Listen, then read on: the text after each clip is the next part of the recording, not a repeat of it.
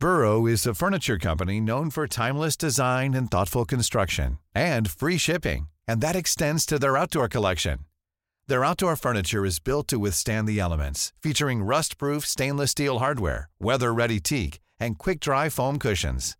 For Memorial Day, get 15% off your Burrow purchase at burrow.com slash ACAST and up to 25% off outdoor.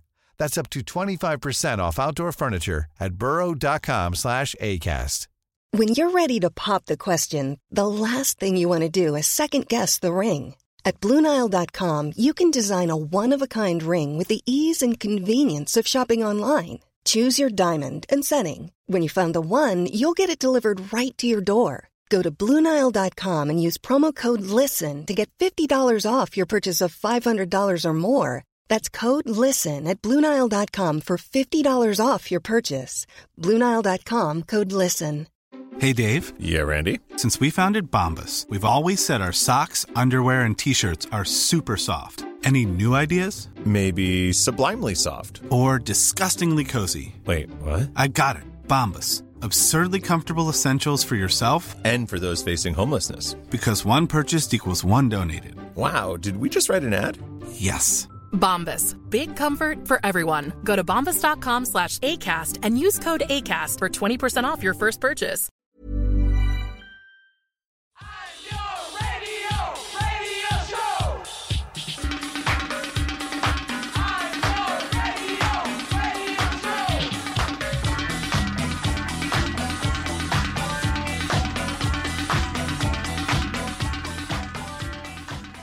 Hello and welcome to the Niall Nine podcast. It is myself, Niall, and Andrea Cleary here. Hi, Andrea. Hi, Niall. It's an exciting week this week because we're going deep into the past, but not not too far in the past. Basically, our past. We're going to explore the concept of indie sleaze.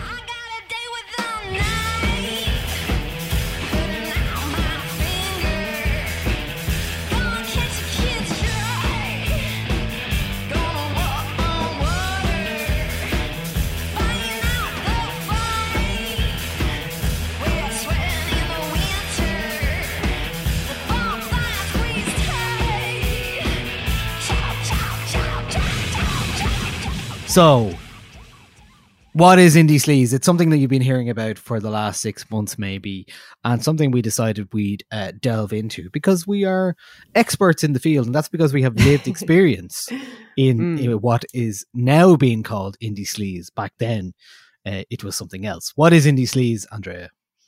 Yeah, I mean, you might have read some pieces in Harper's Bazaar, in Dazed, in various different kind of publications about I- indie sleaze is making a comeback. What is it? Um, it's un- unlike a lot of other trends. It's kind of it's very easy to actually pinpoint when it is. You you have some some dates when you think it was like so maybe two thousand two to two to 2004, 20 I think, 2012 specifically are the kind of the glut of it in terms Mhm. of the the time. So, but what is it? What is indie sleaze? What are we talking about here?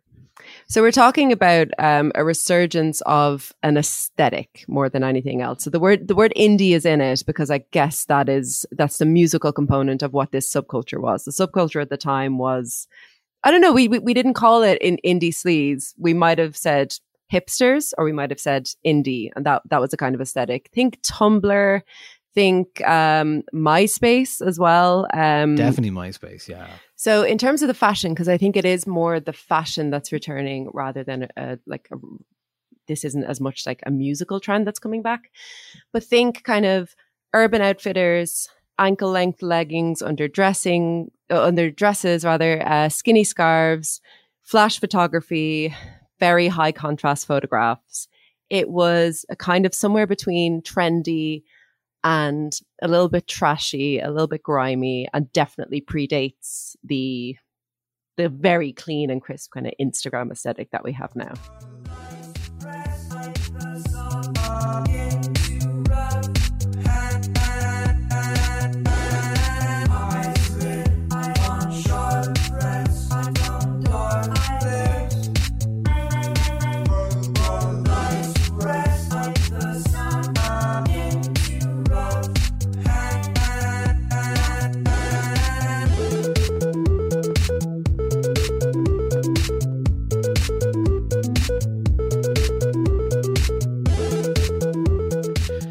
I mean, my first impression of it was the of the time was, um, you know, we were online, we were online, we were, but we didn't have smartphones. I think that's kind of so. Yeah. I my impression. we we went like- online. We went online, yeah. Mm. Um, I was on more more online than most probably at the time because that's what I was doing. I was also working as a mu- multimedia programmer or like building websites and stuff like that. Um, it's around the time that we're talking of like hipster runoff, which was 2007 to 2013. An anonymous writer who went by the name of Carlos, who ran a blog called Hipster Runoff, in which he starkly wrote about the music of the era. As soon as something was um, was uh, in popular culture, Carlos was writing about it in in a kind of derogatory fashion. And Mm. once you were named in hipster runoff, you were immediately cool around the world. That was kind of the Mm. vibe. And then in terms of like a hip Perez Hilton. yeah, exactly. Yeah.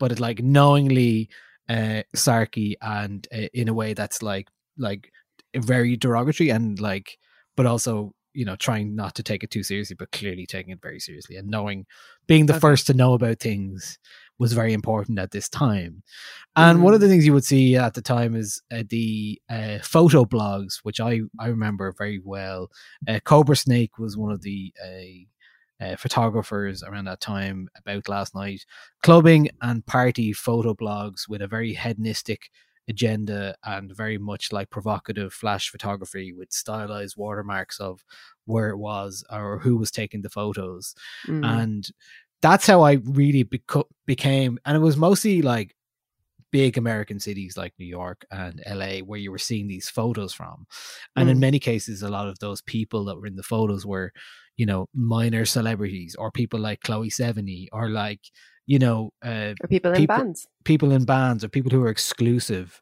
And it was kind of exclusive to the scene and it was kind of the first time you would have seen a micro celebrity or an influencer in some way uh, in their casual you know um, recreational way. Like oh, i'm at a club and there, there's a picture Mm. of there's a picture of uh, Karen O just like hanging out at a club you know what I mean?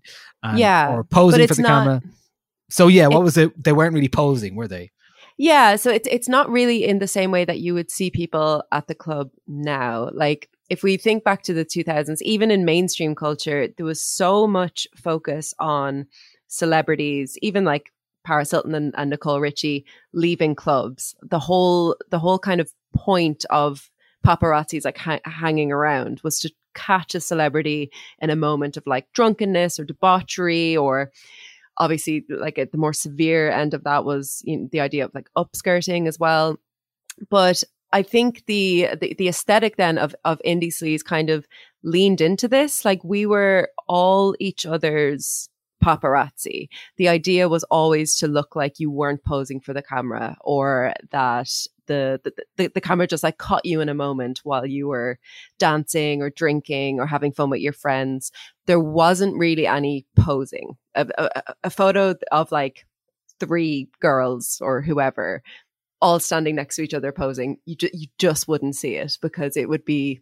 I don't know. I remember feeling like a bit embarrassing, like you were having your Deb's photo taken. Um, and I- I suppose the idea was that the photos that you're uploading uh, online and younger listeners, we used to upload every single photo that we took on a night out. Like you would put up an album of 50 photos of you and your friends at some club, some club night, w- going through like the pre-drinks, the club night, the after party, and ev- absolutely everything would go up online, no matter how grimy it was, no matter how gross it was, no matter how drunk you were, everything went up online.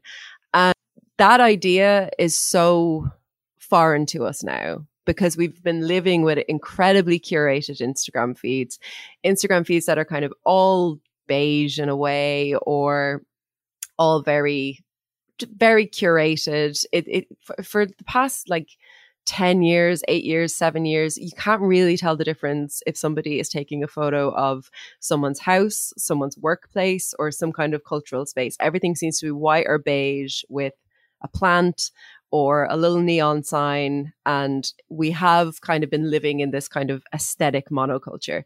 So I think the idea of indie sleaze being something a bit more like incidental incidental, less curated? less curated. That's exactly it. Um, and I think you can see this with the rise in people putting up like photo dumps on Instagram, which would be like 10 I, I think you can put up to 10 photos in a in a post on Instagram. Um and they would be not connected with each other at all. It, it might be like, here's my month uh, in photos. They tend not to be um, filtered either. There does seem to be a kind of a rejection of filtering photos that's kind of creeping into our our modern use of social media which i find really interesting the idea of just completely rejecting it and showing a much more kind of maybe real although it's it's debatable how how real it was at the time either you know everything everything was performative then and it's going to be performative now but it's a very interesting kind of um idea that this will come back for gen z as it as it was the time when culture was changing towards being online.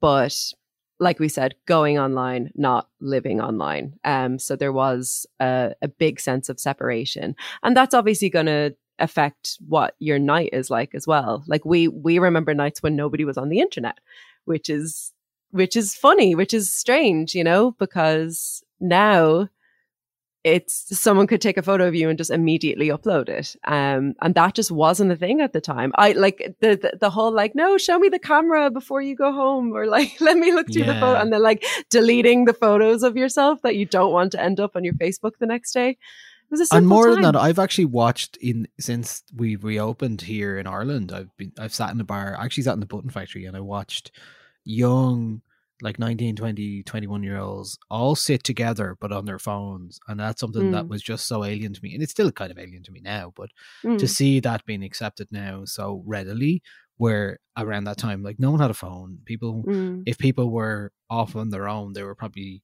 you know annoyed with their friend or something you know where where yeah s- sitting in a large group of people in a bar having drinks and everyone is on their phone i noticed that uh, and it was really interesting to see that again. Yeah. Um, so I, I, guess it, it, it was very. It felt like oh, this is like time has moved on. Yeah.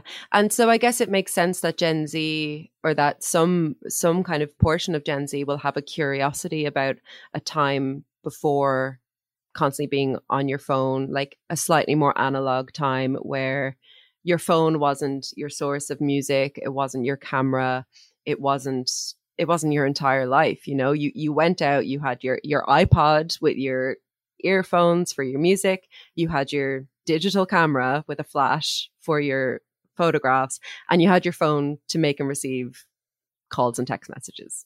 And though and and and that was it you know? There wasn't there wasn't the sense of being online all the time and therefore there wasn't this sense of performativity all the time. Um obviously, like I said, there was performativity in terms of how the photographs were being um, taken and composed. But I think what what is attractive about the aesthetic of that time is that it is hedonistic.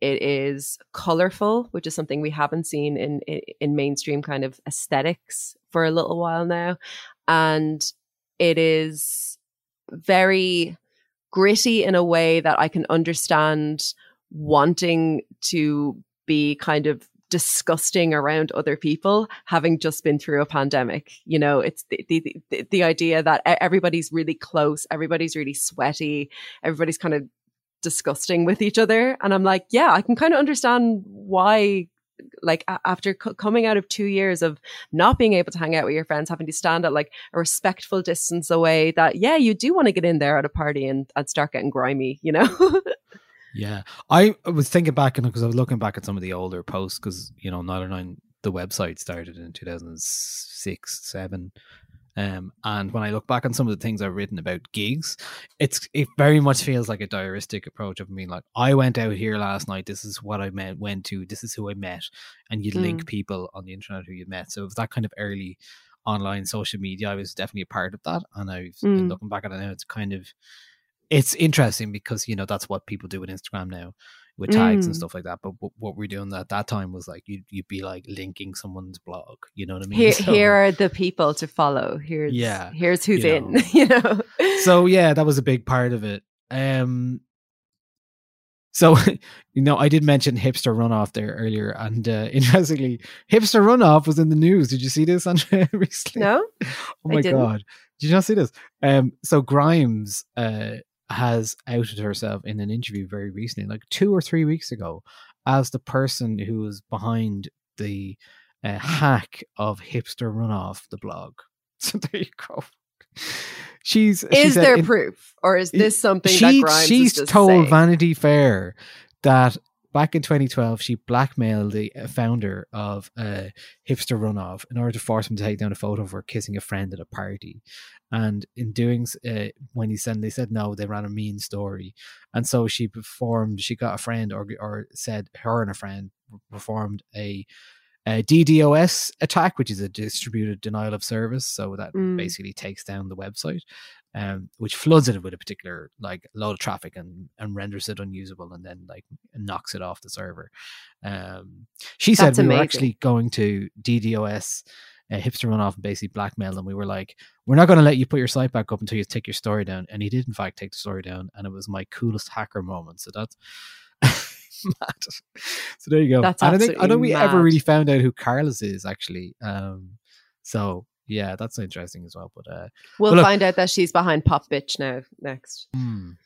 Hmm. And I think so. The term indie sleaze, then we've traced it back to that um, TikTok. uh, Indie sleaze took off in the early 2000s, so following the 20 year trend cycle, this isn't too far off. Some key characteristics from this trend were provocative advertisements, amateur style flash photography, opulent displays of clubbing, bonus points for watermarked photography. a trend forecaster, which is something I only heard about last year. People who look out for trends and who make little TikTok videos about. Oh, loser in Brooklyn, and uh, did a little uh, kind of uh, compilation of what indie sleaze is and what and what it kind of uh, became and what what they were identifying as that. And that's one of the things like wired headphones and phone cases. Where was back in that era, it was typewriters and Polaroids because we were fetishizing the the stuff of the past. Now we're fetishizing really cheap stuff that actually has no value at all whatsoever. Like Polaroids are still cool. If you if you have a Polaroid camera, it's still useful. Typewriters less so maybe, but like, you know, I can see the value in it. Where, you know, wired headphones have been superseded by uh, you know, Bluetooth headsets and stuff like that. So yeah, I, I remember at the time being at somebody's house and she had a typewriter, and I was like, "Oh my god, you're like the coolest girl in the world." Like Yeah. there was there there there was a real fascination with um with the past and with like like vintage stuff, right? So now now it's not uncommon for a young person to say like, "Oh, I got my jumper or my jeans or whatever in a charity shop," um, because we're all trying to save the planet. But then it was it, it- like part part of this whole indie sleaze thing was like, "Oh yeah, this was my grandmother's," or this was you know I, I found this in this little thrift shop and stuff, and that wasn't a thing at all. Like that that that, that wasn't a thing before that. You know what i mean? Like it wasn't it wasn't cool to wear secondhand clothes. I don't remember anyway because i wore secondhand clothes ever since i was a child and then it suddenly became quite cool to do so and i was like oh thank god because i'm very poor. Um and it's funny that um thrift shop by uh uh macklemore is kind of credited as like ending the indie sleaze era um, by you know repackaging it in re- repackaging that idea in into that song, and then everyone agreed like, yeah, this is over now. We need to we need to move on. So, do you think the kind of um, twee idea is something that is in industry? Is that something that comes afterwards? The idea of like putting a bird on it, all that kind of stuff. That that comes after indie sleaze, really. Does I it? think so. Yeah. like so Zoe I think Deschanel um, Mm. vibes. I th- I think I I seem to remember them kind of happening concurrently, um, or or maybe the the indie twee as we call it now. Indie yeah, like twee, Zo- yeah. Zoe Deschanel wearing like a nice a nice huge necklace of like an owl or your little owl handbag or something. And so, sorry that the, all, all of this is about fashion, but like it, it, it is the fashion aesthetic that's coming back more so than the music. But Oh, don't worry. Ukulele- playing- music. yeah, playing a ukulele, right? That was like that. That, that wasn't indie sleaze. That was indie twee, but they were kind of happening concurrently. I think. Yeah. Yeah, the- the like you look at the thing. a band like Beirut, who you Mm. know that was this whole aesthetic. Um, Yeah. you know, Zach Condon when he first started out was 2006, wasn't it?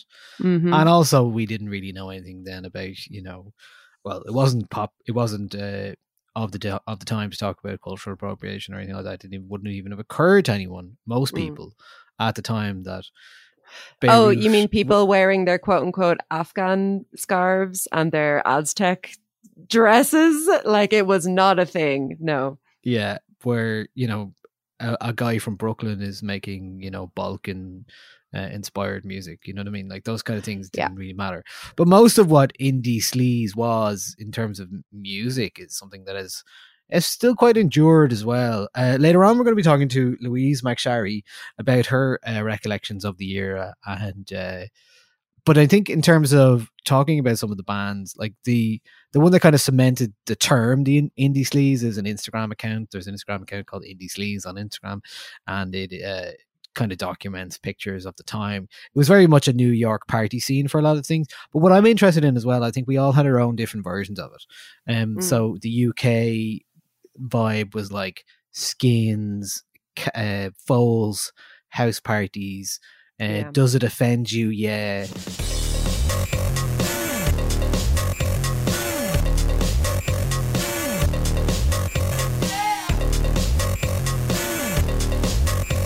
Bands like that, you know, there Mhm. was very much like um, that kind of vibe. Uh, Be your own pet, bands like that. Um, and then while the American one had, yeah, there was. If you have read Meet Me in the Bathroom, which is a great book. A lot of the bands mentioned in that. Obviously, uh, your boys, the Strokes, are in there. Mm. Uh, LCD. In the UK again, we got Libertines, the likes of Patrick Wolf. Do you remember Patrick Wolf? and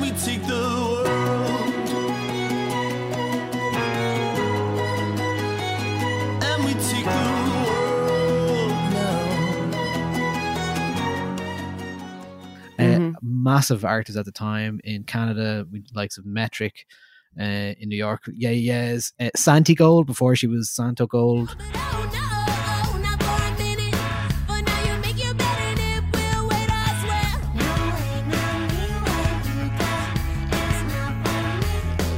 And then there was a whole other aesthetic that was a part of that.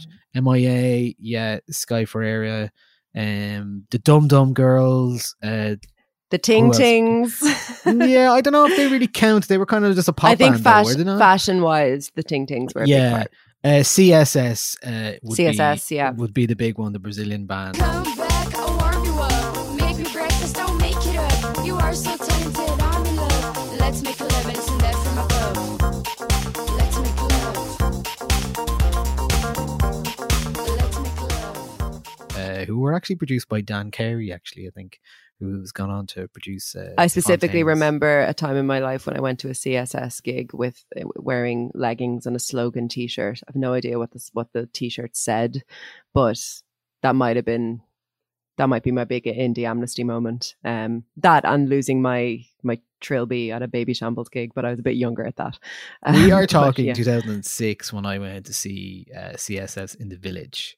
Mm. and uh, I also like around that time, 2006, 2007, I was going to Crawdaddy, I was going to gigs and Whelan's. I was really like, I was going to see uh, Bondi the Roll and stuff Mm. like that. Just like bands that are just kind of bad, but also some that have uh, endured, like TV on the radio, for example, are a good example. Uh, and then there's the more like dance a- arena stuff, which is like a Uffie, and she was very much a a what would you call her? Like it was kind of she's a French like singer. She was more personality than a singer, really. And she's still around. She actually had a song out last week, I think, which is kind of mad. Um, but yeah, "Pop the Glock" was the song that she had. You Um, yeah, you talk shit, think I care. My style in this flow is confusing cause you don't know. Pop the Glock, the pop the Glock, the pop the Glock, the pop the Glock, the pop the Glock, the pop the Glock, the pop the Glock. bands like Death from Above, 1979. Um, particularly the remix stuff. So it was like uh, the French Touch remix stuff. That was for me. That was very. Um, I mean, this is all kind of, kind of crosses over with the blog house sound and also electro Mm. clash and a lot of that kind of stuff. Um, and But that that that remix stuff is coming back on TikTok now as well. yeah, so um, the with- the- Crookers the Kid Cudi remix. I've Mm. heard a lot. uh, Yeah, which is kind of mad. Um, uh, to hear that come back again. Day and night. The seems to free his mind at night. He's all alone, some things will never change. The lonely loner seems to free his mind at night. At, at, at night. And then there's, of course, you've got New Rave as well, which is to like like Crystal Castles, the Klaxons, Klaxons. uh, um, and I think of I really think of um the Claxon Soulwax remix of Gravity's Rainbow as well as Mm. this kind of vibe.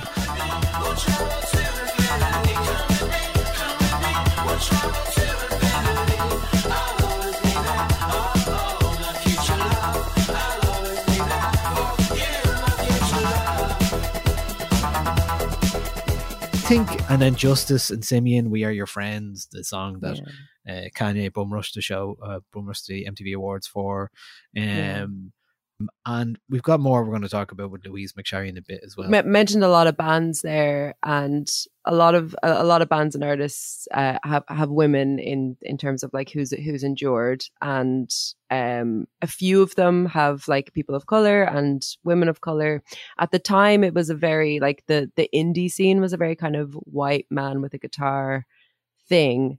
Um, but what I find so interesting about indie sleaze now, the resurgence 2.0, is that you know if if you go on to that um that Instagram page, like Karen O is the profile picture, and it tends to be the women that are the, the, the photographs of the women that have endured out of the era. And I think obviously this is part of it being, you know, a fashion resurgence as opposed to it being a musical resurgence. But I do love the idea that like this account and younger Gen Zers who are discovering the indie sleaze era are seeking out the women of the era and maybe find, f- finding some bands or finding some artists who didn't get you know their dues at the time because of their you know their gender or their race or whatever it was um which i think is really cool Yeah, um, you're right about that. The Instagram certainly is uh, heavily weighted in that way. I guess the other thing in terms of music that I was thinking about was that you know, and something that you see echoed in, and is maybe one of the reasons why this kind of stuff is taking off on TikTok so easily is because mashups were a big part of uh, the ecosystem back in uh, around this time. We're talking about 2005, 2006, especially with the likes of Girl Talk, who who uh, you know he smashed so many songs together in the course of four minutes that you can't even count.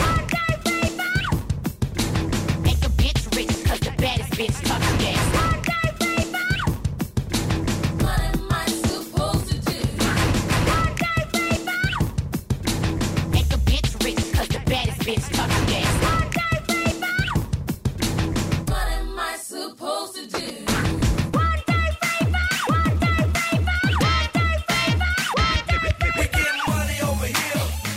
I used to listen to so much of that I used went to used to listen see to Girl all Talk of those a load of times in Yeah. Dublin. Uh, he played in Whelan's once, I remember, and I just He used to be constantly getting sued as well because he wouldn't clear any of the music that he was using, and he was constantly getting sued. Yeah, his re- his his mashups were so cool, but I, I mean Yeah. now they're Well, like they, there was a Foggy much, but- Notions Christmas party in 2007, which Girl Mm. Talk played, where everyone got up on the stage and you can see pictures on 909.com of all that. Um, Well- like it's just something you didn't really see. We didn't have that kind of um, American frat party kind of uh, vibe at all. No. And that was something that this was brought, uh, you know, like you get crowd surfing. And then that led on to stuff like Dan Deacon for Baltimore doing kind of crowd interaction stuff. And God, and then it forgot all about evolves from there, you know. And then, uh, but yeah, it was there was so much of that happening at the time. It was it was so interesting that like mashups were a big thing as well in the, in the UK in particular, like the likes of like Kylie and, and Blue Monday mashup, uh, you know, those kind of things, Mhm. like going into the charts and all that kind of stuff. So, funny enough, Yeah. Girl Talk's album somehow is on Spotify. Don't ask me how. I don't know how. It's just like if you throw enough samples at something, uh, uh, they will possibly uh, stick. Ma- yeah, because yeah. I I remember really liking Girl Talk. Yeah, for sure. Um, yeah, I I think as well like the the influence of of disco was very very important. Um, I mean, I, I I would consider Lady Gaga's first song, "Just Dance," like a a very very important kind of relic of the indie sleaze era. I rewatched the video today, um, the music video today, and it, it's astounding how much of this aesthetic, um, I or our current understanding of this aesthetic, I think comes from that style. And uh, obviously, she was a a new artist, a pop artist, so the decisions were made there to kind of you know lean into what was slightly like popular but a bit edgier at the time which was you know the kind of the indie scene. Um but it was like disco balls in a grubby house party. And that's exactly what i think the indie sleaze aesthetic is. It's like that nexus of glamour and cheap plastic you know Yeah. I don't think that we had in Ireland a very much uh, our own take on it, but what we did have, uh, like in terms of bands, it was a lot of indie stuff, but it wasn't very like danceable. There wasn't a Mm. lot of that. Like there was a, so I remember seeing Crystal Castles in 2007 and uh, Cap as Cap were on support and the ba- and the gig was put on by um, uh, Maximum Joy, a great name at the time. So Skinny Wolves and all that kind of stuff. Um, May 20, 2007 it was when that happened. You know what I mean? So uh, I remember being at that gig and just seeing people I've never seen before, seeing hipsters for the first time, and and also being one of the shortest like gigs I've ever seen because they were only we're talking about Crystal Castles when they only started out, and obviously things went on to be much more problematic for them, but uh, and in terms of the members as well. But at that time, it was such a buzz to see a band like that. You really didn't know what was happening. Um, it was all MySpace related, all that kind of stuff. So the buzz of that, I was out going to see loads of stuff like that. But the thing that, in terms of a lot of people might associate with the indie sleaze era in terms of clubs, is uh, Antics. So Antics was a club that happened in Crawdaddy uh, every Wednesday night. Um, I actually have a bit here from an article I wrote in 2008 uh, about antics just to just to color this a bit um for those who here's here's my piece i went to see a band uh, i went to see el guincho actually who went on to produce rosalia and uh, so this was a wednesday night so uh i had already been to the electric picnic launch and then i went to see adrian crowley and then I went uh, for my third uh, gig of the evening. I went to see El Guincho in Crawdaddy. He was on one o'clock on a on a Wednesday night. I, this is what I wrote about Antics at the time. For those who are unaware, Antics on a Wednesday night in Crawdaddy is a student indie night who frequently put on decent live acts. It's cheap admission, five euro, cheap booze, three pound all night. Uh, all pints, scummy blue alcohol, etc. I'm presuming I'm talking about. do you want to when we get explain what a pound is to any of our younger listeners Three. a Did I say pound? I should have said euros. Uh, unfortunately, a night at Antics is akin to running a gauntlet of well dressed, stumbling, and eventually falling, fey 19 year olds, inebriated young males dressed like extras in skins, propping themselves up and feigning dance moves to ward off sleep. They laugh and shout at each other across the room, dance, snog, snog, and dance, and fall all over again. I don't know what, what's wrong with me here. I'm like, I do go on to say in this piece that I'm like, uh, I'm just a bit older. I'm like 25. So, like, oh, oh my god. God. you were so over it at that stage yeah, I was like, I can't stand the awkwardness. I'm just like, I'm so happy. Even in this piece, I'm like, I'm happy that I'm not, I'm shed the awkwardness, the like uncontrollable drunkenness and the elements of adolescence you'd rather forget. So I was seeing that even at that time, feeling the, my age at the age of 25, which is kind of mad. Oh. Um, But Well, then you go on and, and turn 30 and act like that after a pint and a half. So Yeah, and then the other thing that um there was another uh, thing that actually I think Una Mullally and her pals all put on called Soundcheck, which was on Spy. Uh, uh, I think it was a Wednesday. It was Thursday nights. It was on at seven p.m. And uh, I remember DJing there for one of my first times ever DJed. So, uh, yeah, kind of that whole thing was. I think Antics ran until 2010, and when it stopped, and then. Uh, but Soundcheck in Spy was on every Thursday, and it was kind of. It, I'd say it gave a lot of people their first um, chance to DJ as well. Certainly for me, it was uh, first time to DJ in front a crowd. You get an hour. Uh, indie electro and fun kind of tunes was the vibe of it, and uh, yeah, everyone got to play play some tunes. You'd be you'd be hearing the gossip, and that kind of stuff. You know, just like of the time, and then all of the bloghouse stuff, especially and electro clash stuff like uh, Peaches and Tiga and things like that. Stuff which you know surprisingly has uh, endured a lot more than you may have, may think.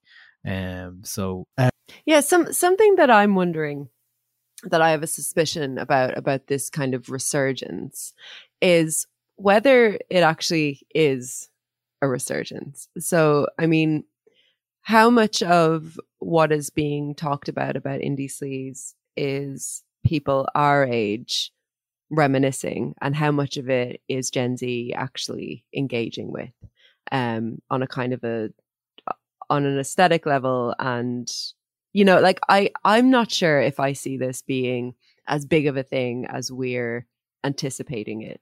no, I don't. I think it's a it's a it's a route for nostalgia, isn't it? Isn't it? It's Mm. a it's a nostalgia trough that we're currently enjoying. I think, and that's what for anyone you know i'd say i'd say it's probably greatly exaggerated in terms of the number of people who are taking this aesthetic into its into Mm. the world but for anyone like us who were around at the time like experiencing those kind of things you're like oh yeah i mean it is that kind of thing isn't it is like it is an easy thing um like anything nostalgic is oh remember the like the member berries in in south park you know um Mm. that idea that you know the easiest thing you can do is just um think nostalgically about the past and uh you know it doesn't feel that long ago and Yeah. yet talking about it now at the time you couldn't see the clear clear aesthetic of what it was and now you can kind of see the aesthetic more and and that is an interesting thing itself i think just being able to because what, what what I find interesting is if, if you go on like um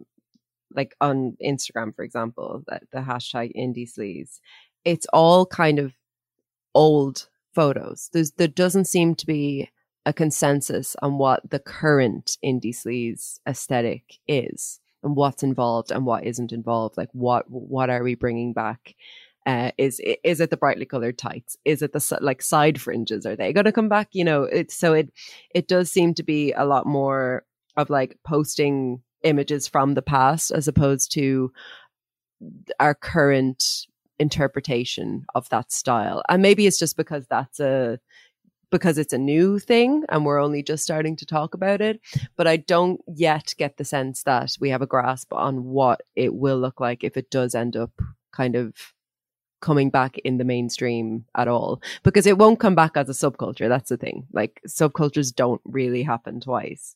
It gets co-opted by the mainstream and then it will always be that. And then in 15 to 20 years time it'll be it'll be kind of reinvigorated by fashion companies or bloggers or whoever or even bloggers isn't isn't really a current thing anymore is it Yeah, like but yeah. but um But you know, it's the uh, kind of thing that would be a mood, part of a mood board for like uh, someone Yeah. who's an artist or a stylist or something like that. You know, Exactly. Yeah. Yeah. It, it, it'd be something that it would be a decision made by members of a group rather than an actual subculture. Um, because that's not going to happen twice. You don't tend to look to the past um, to actually kind of create something new in the in in the same like do it twice in the same way. You know. So yeah, I think it's interesting. Do you have any relics of that era um, in your house, in your in your apartment at the Oh. moment? That's a good question. Um, oh, I do. I have a lomography camera in the other room. Um, so lomography cameras were. Do you remember them? Do you know what they are? Yeah, vaguely. Yeah. So they're these like kind of like cheaply made but but expensive to buy film cameras that would kind of purposefully like mess up the film so that you get like light bleed or different colors bleeding into the into the image and the aesthetic was very like vintage. It was maybe a little bit more um like cutesy indie than indie sleaze but i bought it when i was in college when i was uh i was i did like a year of a multimedia degree and dropped out but um i did that year during kind of the highs during like the fever pitch of uh of indie sleaze. So you can imagine i was hanging out with a lot of indie sleazers.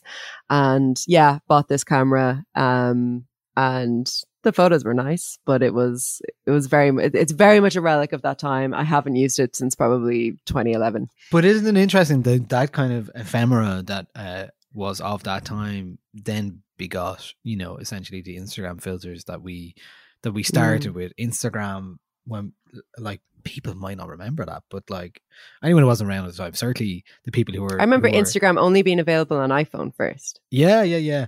And then it being, you know, every filter was like uh, vintage, and uh, even the the old uh, logo was all very vintage. Like Instagram was this kind of oh aesthetic of of the retro, Mhm. and uh, you know, it, it's obviously evolved because it has to. But that was when it started. It was like Yeah. the little what what is the little logo for Instagram? It's a little uh, portable Polaroid camera kind of Yeah. thing. So that's what we did. That's what that's where this came from. That's where Instagram came from indie sleaze. you know, It did. like, it 100% did. Yeah, yeah. I remember. I remember first getting it and being like, "Oh wow, I can put all these cool." Because like the the indie sleaze kind of photography um was like you know the flash and like that was our filter. You know, like y- you could filter things in three ways by turning the contrast up. You would never turn it down because that didn't look good. So turning the contrast up putting it into sepia or putting it into black and white and those were the three filters um, that we had before instagram and now it's it's so it would be so weird for you know an 18 year old now to think about taking a photo and not having not ha- not, just the option but like the the expectation that you would filter it in some way or that you would face tune it or just put like a little a little very like subtle filter on it. And maybe that's maybe there's a rejection of that in in in the in the resurgence of of indie sleaze um because this was a time when we weren't filtering we we just weren't we were turning up the contrast as high as it would go and that was it. Um and that's and that's what all our photos look like.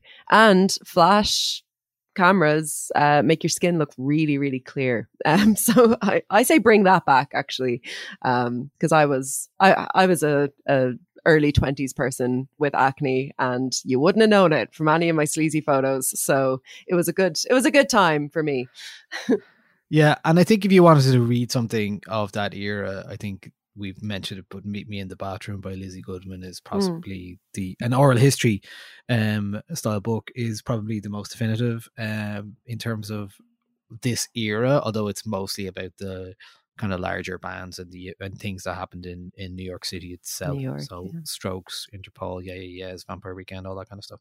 Though you know, it could herald itself a little bit more of an indie sleaze revival with uh, when the documentary does come out, maybe. And I think are they planning on making it into a drama series? I thought they were. Are Maybe, they? maybe it's just a, maybe it's just a documentary. Anyway, the documentary apparently was shown at uh, Sundance uh, earlier this year, so uh, hopefully it'll come out at some point. And uh, there's reviews of it actually. Uh, online so um interesting to see that i would be interested in Mm.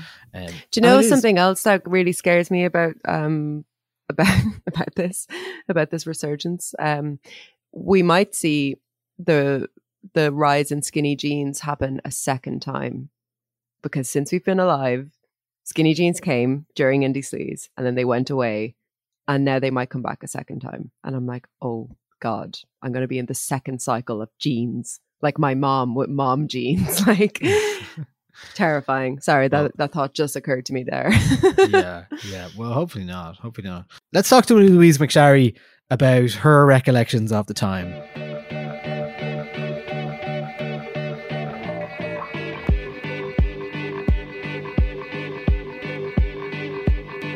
I fly like paper, get high like planes. If you catch me at the border,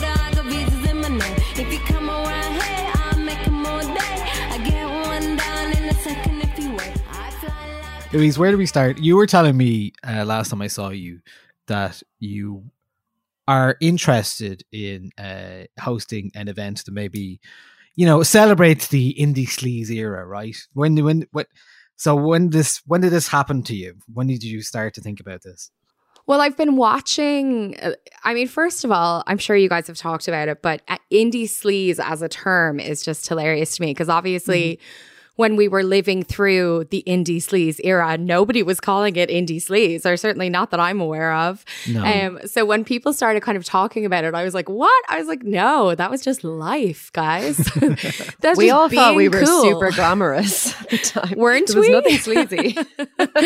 um so yeah so i started to kind of read all this writing about this time in music and in culture and it just made me really nostalgic um because i think the times like the best times of my entire life were were during those times you know the most crack um the most kind of wild fun. I i remember during this time actually turning to friends and being like we're having the time of our lives. This is the time of our lives.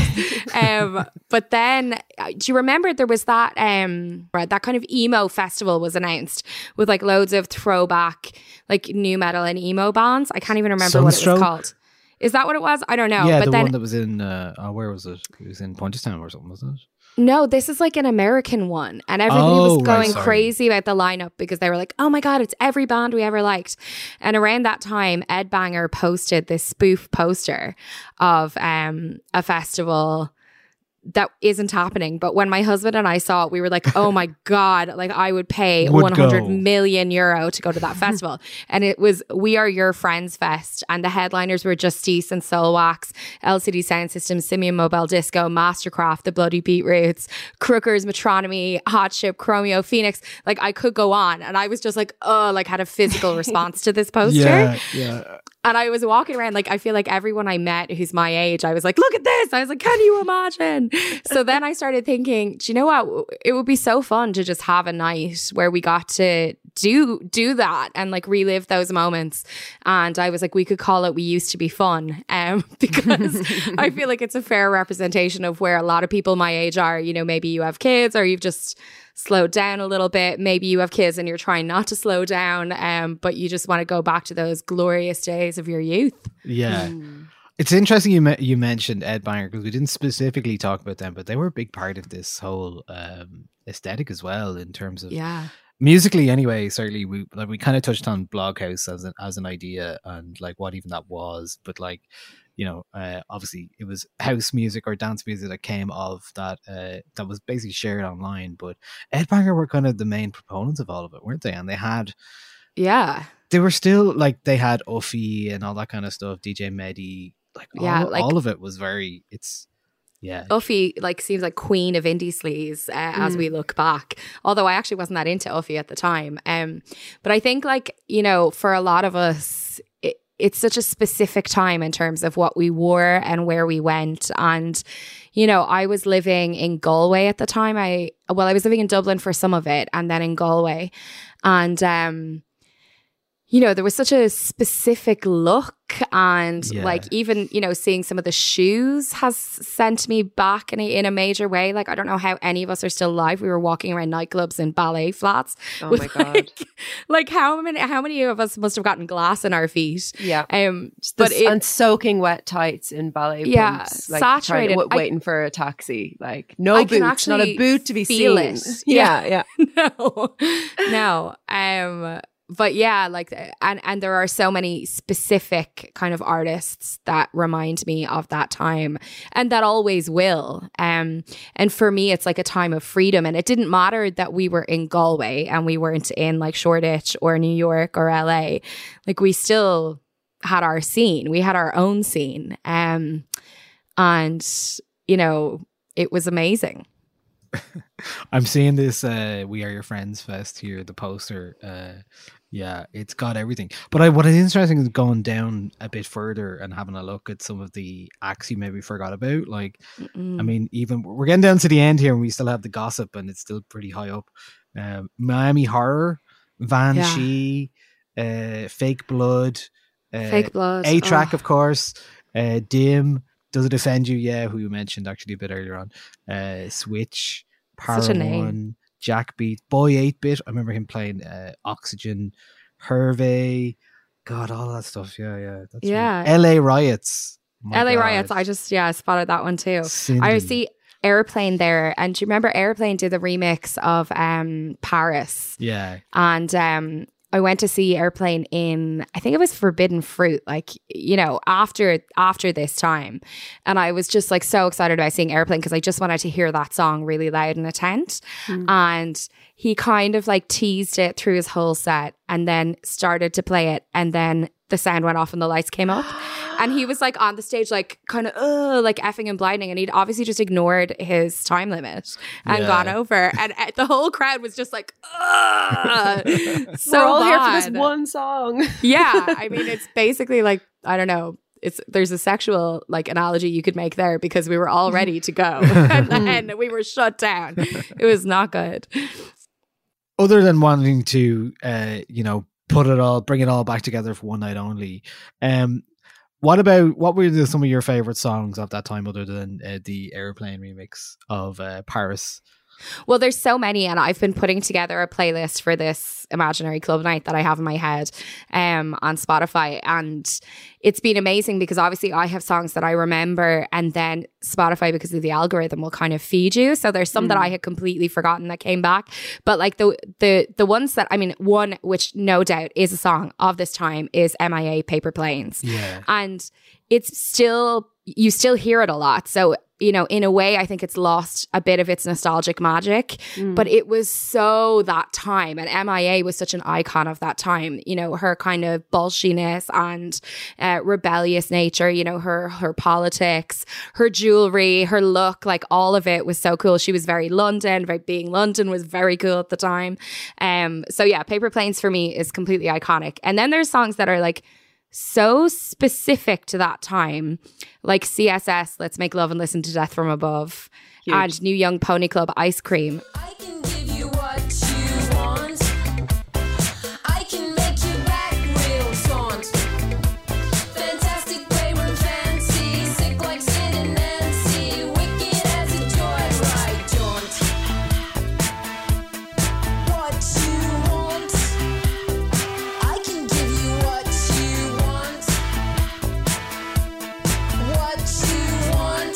Those two songs for me are just like I can't imagine them outside of that specific Yeah. moment. Yeah.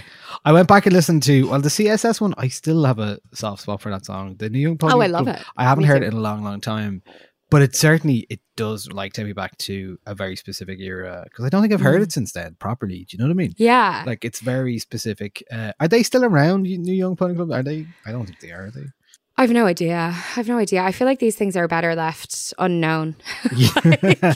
they they live as they did for me during this specific time. Um, but yeah, like I, you know, New Young Pony Club and CSS, those two songs take me back specifically to there was a club night in Galway at the time called Gigantic. Um, and when I first moved to Galway, it was on in a place called De Burgos, which still exists. Um, but it was just like a downstairs kind of cavern, and it was per- oh my god, it was perfect. Smoking area out the back. Um, you know, one little bar it wasn't big. You didn't need to be the energy that the guys from Gigantic brought were was just whopper. And we used to just have the best time there. And then they they had to move venue and you know, obviously everybody was devastated. It was like full protest scenes. But I have but those songs just take me back to that little kind of underground, literally underground club. And I remember actually I didn't I didn't put the I didn't mention this song when I was talking to you, Niall, but I remember hearing Florence and the Machine for the first time there. We were dancing and a- a song ended, and I was like, Oh, I'm going to go sit down. And Mac, uh, one of the DJs, leaned across the decks to grab me and he went, No, you need to hear this song. Stay there. And I was like, Okay. And I felt like, deeply special. And he was playing um, Dog Days Are Over by Florence and the Machine, which at the time, you know, now I think people have a bit of a kind of snobbery about Florence or she, she's not so cool anymore. Um, I think she's still cool. But at the time, that song was so cool and she was brand new and it was really fresh. And obviously, I've danced to that song a hundred million times since. But yeah, those songs just bring me back to that moment. Mm. And then Yeah. another one, which I think is is very specific to the time and to the sound, is Black Kids. I'm not going to teach your boyfriend how to dance. Yeah.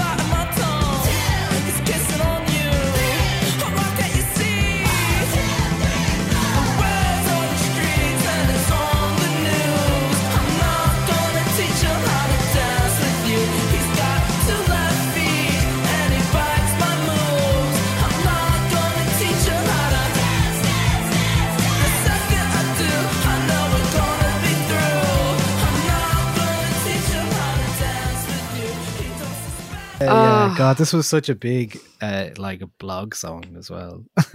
I loved it. I loved it. And I think that, you know, there was something about these songs that felt not secret, but just like you were kind of either in the club and you knew the songs or you weren't in the club. And it wasn't, you know, ge- geography specific, as I said. Like we felt like we were in it in Yeah. Galway because obviously we had the internet. The internet wasn't that old. Like you could access music in a new way and share music in a new way and share a scene internationally in a new way at this time. Um, but like, you know, there would be people who wouldn't have ever heard that song or known that song or cared about that song. But, you know, it was one of my favorites and I felt kind of special because I knew it, you know? yeah, yeah. it's what's so funny about these these songs like the um like the, i think that song in particular like if that came if that song came out now it would be a pop song. So like Yeah. the the quote unquote in indie sleaze that we were listening to at the time it was it was pop music for people who Yeah. didn't want to listen to pop music. It still had that buoyancy. It still had that sense of like okay i'm going out to have fun with my friends. I'm not it, it- it wasn't the same as other um subcultures like maybe like kind of the, the the folky stuff that started coming out around that time Hmm. stuff you couldn't dance to but this was like Yeah. no we're going out and we're partying and we deserve to party just as much as everybody else so we're yeah, it and, was and we're about going to do out it as well. more time, than everybody and that- else And this Well, whole that's what it was, sleaze the- thing was the- about going out. and, Like, yeah, the entire the entire aesthetic of it was uh people being drunk their makeup was smudged their hair was messy you it, the, i think the idea was to not be able to tell if you were going to a party or coming home from a party it was, it was somewhere in between like something has happened you've been dragged Yeah. through a bush somewhere yeah, and there were so I mean, I'm just remembering I a dress that I wore like regularly out was a Star Trek costume dress that I'd bought in Ann Summers and Mm. on a trip to London. Like, you know, there there were no real rules. It it, it was all about fun and it was all about looking like you could have just come from yeah a night in a hotel with a rock star and yeah like you know and you a felt very like maybe heavy that sense could of irony as night. well yeah. yeah yeah huge sense of irony like oh i'm wearing this like i'm wearing like a phil collins t-shirt for a laugh or do you know what i mean like the- Yeah. the, kind of yeah very ironic Well, it was very like everybody was very consciously cool, weren't they? Yes. Like, you know, we kind of took ourselves a little bit seriously probably at that time. yeah definitely I, I know i definitely did um, and then one other song that I mentioned was MGMT Time to Pretend. I like again, this is a song that still gets played, but I remember um when I first heard this song, I I'd come back to Dublin. Like obviously I was back and forth from Galway and Dublin a good bit. And I was going to see my friend and I was walking down Dame Street. I can still remember so specifically listening to it full blast in my headphones and like just being like, this is amazing. Like, I love this song. Listening to it over and over and over again, walking up by the Olympia and being like, everybody needs to know this song. And arriving at my friend's house and being like, you have to listen to this song. Like, I just loved it so much.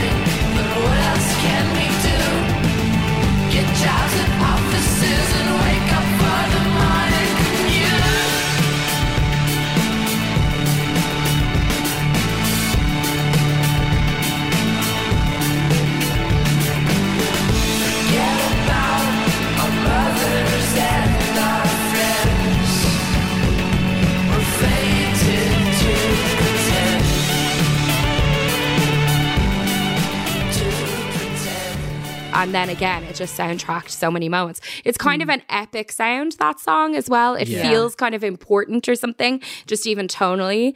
Um, I remember that so, being yeah. the song that shook me out of only listening to music that had guitars and got me into start, starting to listen to music that had Oh. synthesizers. And I was like, oh, Wow. okay. Um, and I'm uh, so uh, happy for you. yeah, it was like because I, I was just listening to men playing guitars for like all of my teenage years, and Oh, then wow. and then the kind of the the disco indie kind of era Yeah. came in, and I think it was really pushed in by that song and the, and the sound of that band. Yeah. Um, Kids as well by MGMT was a huge one for me. Electric Feel, and I Yeah. remember just being like. I deserve to party. I deserve to You dance, do. actually. and here's a soundtrack Yeah. for me to be able to do that. yeah, 100%. I remember interviewing them when they came over and played Whelan's, I think, uh, for State Magazine at the time. God, and I, Wow. I like doing. They just seem so uh, shook by their sudden success. they were like, "What the fuck are Mm. we doing here?" like they were like, "We're big in Ireland. What's happening?" They were, and they also looked. Uh, they did look like they were dragged through a bush. In fairness, they looked like they had no sleep Yeah. as well, which they probably was- didn't. So It was the way of life. yeah, that was it. That was it. That was it. So, Louise, do you have anything in your house uh, at the moment that would signify your time spent uh, with with the indie sleaze uh, movement, or you know, the indie times? Like, I have a load of very poor seven inches that I bought like in rough trade and places like that that are from bands that I just would never listen to ever ever again. But because Yeah. they were adjacent to that time, I bought them and I'm like I saw I moved house recently and I looking at them, I was kind of going, Whoa, never listen to Mhm. them ever again. you know? Yeah. They're not even good. Uh one I one of the ones know. is uh Bonde do Rolê. Do you remember them? The Oh, Brazilian band we were yeah. just talking about. Yeah, so I have a seven inch belonging to them. I'm like, this is not good. Yeah, no, I, I, I, well, I have like, I have a Dirty Pretty Things t-shirt upstairs, um, Oh, which I bought when they came to, um, the Róisín Dubh and like Carl Barat came off stage and came upstairs to the smoking area and just walked around kissing girls. Like it was insane. it was so inappropriate. Um, and I remember I bought the t-shirt. I was so like it it was such a, it was a really good gig. Like the the vibe was intense and good. Um, and I remember feeling like extreme putting the t-shirt on like that night and feeling extremely cool. It was a cool t-shirt. It was like black and white stripes um with the a little logo.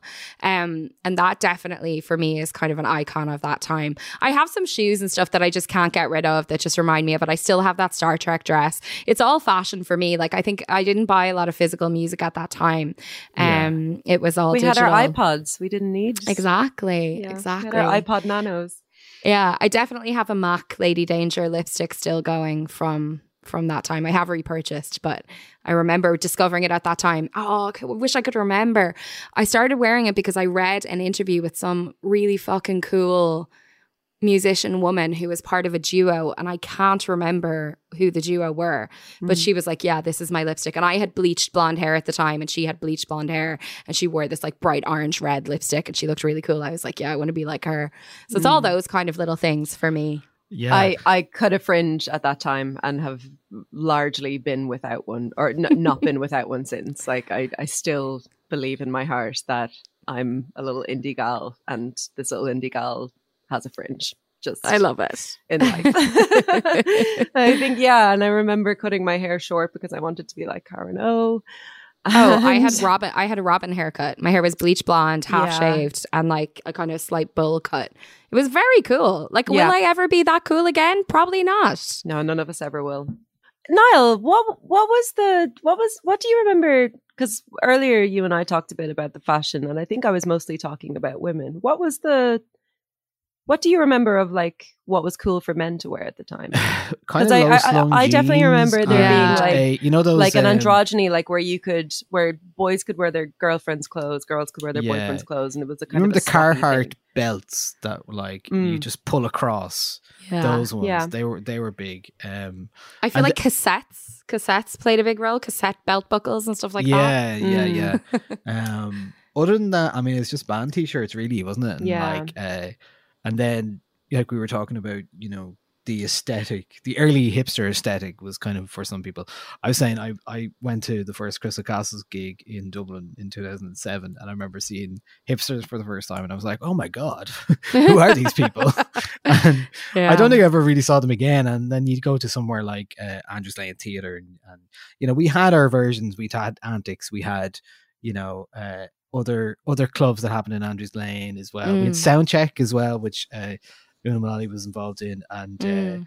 I mean, I was saying that was one of the first places I ever DJed. You know what I mean? So Yeah. like we had those kind of touch points where you like going to these see these type of bands like it happened in Crawdaddy probably eh, on a Mm. Wednesday or Thursday night and you were going to see a band I remember like trying to stay awake because I've been out all night trying like when the band was about to come on do you know that kind of way it was like Mm.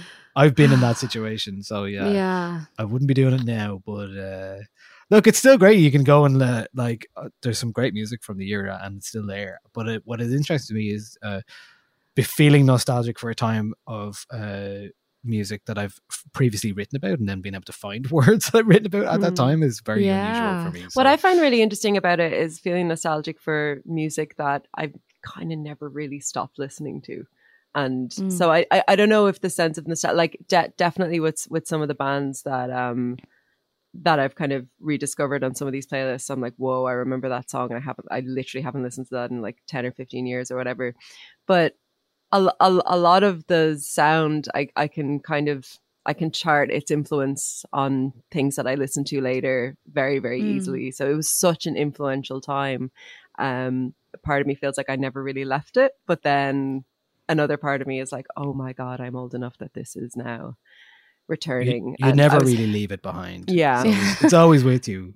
I- but it's I kind of saying- funny, isn't it? That I like. I think it, what's interesting about this is that it doesn't feel like like you know what like Y two K is back in fashion with Gen Z and stuff. But this the indie sleaze resurgence almost feels like it's more about nostalgia than about. y- Like a younger generation adopting a trend, like it seems like it's Absolutely, mostly just uh, like people like us being like, "Wasn't that great?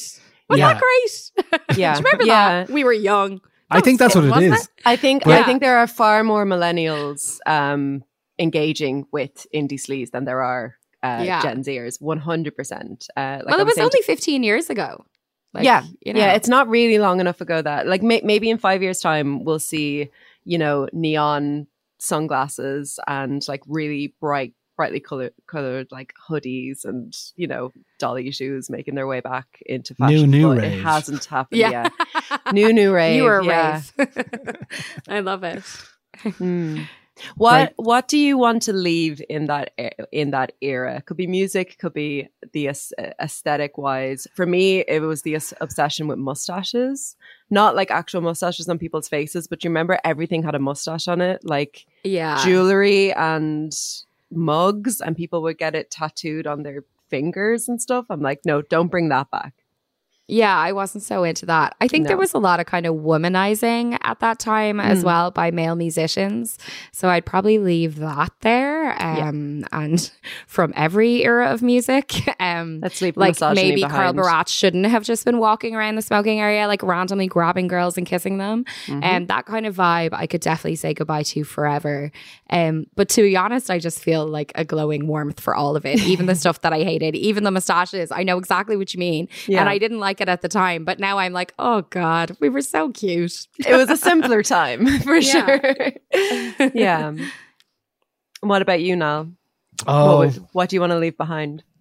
Um, jeans that were dragging on the floor. That's the main thing. But uh, but that was, Was, just that the general Because style I thought, at the time. I thought, I thought, I don't think it was this was specific skinny to this jeans. really. It was more skinny, Yeah. but there was a lot of people who were wearing that at this time, and I still get Hmm. um a bit a bit sick in my mouth when I think about it. yeah, I remember a lot of the guys I was friends with um, were wearing women's jeans because Yeah. the men's jeans weren't tight enough. That was uh, Yeah, I remember that. that was the vibe. Mm. I remember I knowing liked a really cool couple who would just wear each other's clothes and like on nights out or whatever, or like swap during the night and just thinking like, oh, you guys are so cool. I just can't even imagine having that body type. I know. Yeah, both both of them were the exact same body type, just straight up and down. And I was like, gas. that's I love cool. it. Listen, Louise, thanks so much for uh for dropping in and Not talking to us about indie sleaze. I appreciate it. Thank you. Thanks for giving me the opportunity you. to talk about li- indie sleaze. I would do it every day of the week for the rest of my life. Thanks a million.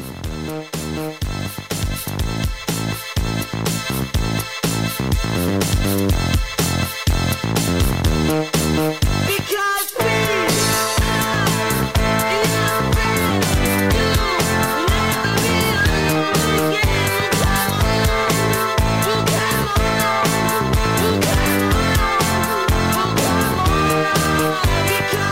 big thanks to Louise for uh, participating in our uh, discussion about indie sleaze. Uh, of course, Louise McSharry has her own brand new podcast called Catch Up with Louise McSharry, which uh, is released every Friday. So you can catch that up that uh, herself, and that is uh, all about what's happening in the news, what's happening, uh, what you need to know. Uh, so Louise McSharry, does Catch Up with Louise McSharry, and uh, yeah, as for us, our plugs are patreon.com forward slash 909 as ever. Um, we mentioned pod iPods earlier on. One of the column from the Discord, uh, which you can get access to through Patreon, Mm. is uh, is re uh, is customizing old iPads and iPod. yeah, he's stuff he's like, like, iPods. fi- fixing them and then just making them look beautiful. They're absolutely gorgeous. I love whenever he posts them in in the in the Discord. They're just so beautiful. And I actually have an iPod here that I'm going to get in touch with him about uh, to to fix up for me because I was supposed to do analog 2021 and then I didn't do it. But I still I, I, I want to get back into that analog life. I miss Yeah. having an iPod, man. I miss having like 10,000 songs and not being able to listen to anything but them. Um, because it was enough. It was enough for me then. And by God, it'll be enough for me now.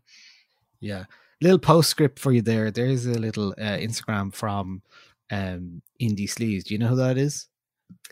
Uh, who, sorry, it's loading.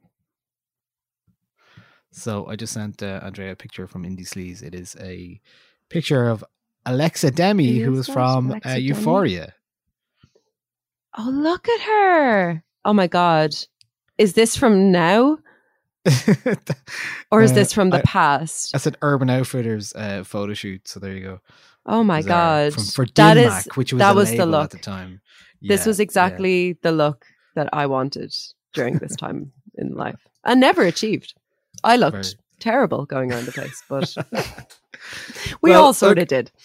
If you want more from Indie Sleaze, there's uh, many playlists online as well. You can just search for Indie Sleaze, and um, you know, I think everyone your Indie Sleaze is my Indie Sleaze is our Indie Sleaze. So, um, okay, uh, well, that is Indie Sleaze, and that is this from us this week. Um, it is an interesting thing. Nostalgia is is, is an easy uh, fruit to pick from. It's the Mm. lowest hanging fruit in a way, but it's also a lot of fun. I have to say. Yeah, I It's a feel lot like of fun. I'm generally quite resistant to nostalgia, but maybe as I get a bit older, I'm like, yeah, they were good times. Hmm. Well, that is the indie sleaze. Um, we'd love to hear what your indie sleaze anthems or uh, recollections of that time were. It's podcast at 909.com. Or if you're a member of the uh, Patreon or Discord, you can jump in there. And, and uh, there's a channel there called Podcast Discussion where we generally have a few bits of chat after each episode. Um, so that is it from Well, us, yeah, from Indie. Sleaze. I'm going to go off to Urban Outfitters and ask them where their stock is from 2009 and see Could I they've a pair with. of gold disco pants, please? Because I couldn't afford them then, and I have more disposable income now, so I'm fine with them coming back. I will buy them. Um, but yeah, I'm gonna go listen to MGMT and cry. Thanks everyone for listening.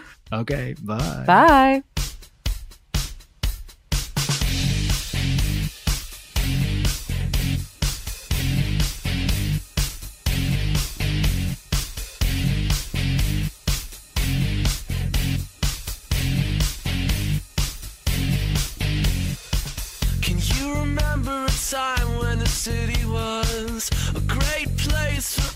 For architects and dilettantes? A nice place for midwives and crossing guards and on and on.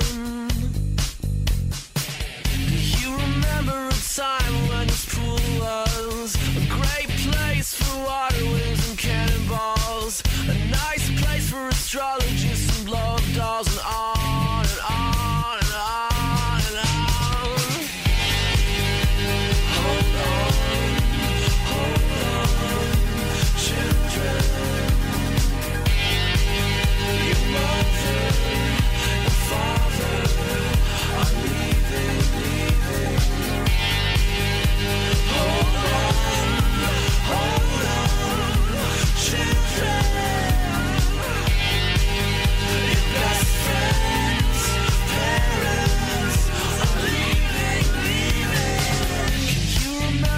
time when the city was a great place for architects and dilettantes? A nice place for midwives and crossing guards and on and on. You remember a time when this pool was a great place for water wings and cannonballs? A nice place for astrologists and up dolls and on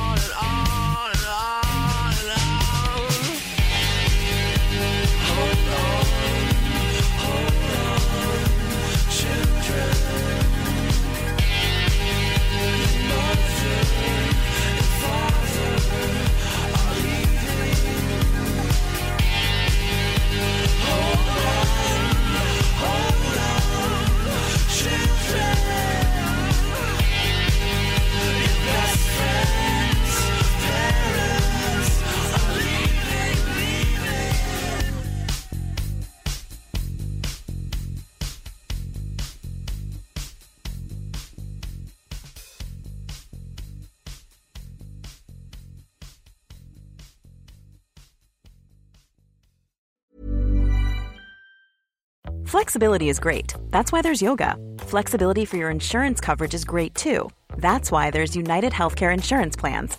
Underwritten by Golden Rule Insurance Company, United Healthcare Insurance Plans offer flexible, budget friendly coverage for medical, vision, dental, and more. One of these plans may be right for you if you're, say, between jobs, coming off your parents' plan, turning a side hustle into a full hustle, or even missed open enrollment. Want more flexibility? Find out more about United Healthcare Insurance Plans at uh1.com. Hi, I'm Daniel, founder of Pretty Litter. Cats and cat owners deserve better than any old fashioned litter. That's why I teamed up with scientists and veterinarians to create Pretty Litter. Its innovative crystal formula has superior odor control and weighs up to 80% less than clay litter. Pretty Litter even monitors health by changing colors to help detect early signs of potential illness. It's the world's smartest kitty litter. Go to prettylitter.com and use code ACAST for 20% off your first order and a free cat toy. Terms and conditions apply. See site for details. Planning for your next trip? Elevate your travel style with Quince. Quince has all the jet setting essentials you'll want for your next getaway, like European linen, premium luggage options, buttery soft Italian leather bags, and so much more. And is all priced at 50 to 80% less than similar brands. Plus, Quince only works with factories that use safe and ethical manufacturing practices. Pack your bags with high-quality essentials you'll be wearing for vacations to come with Quince. Go to quince.com slash pack for free shipping and 365-day returns.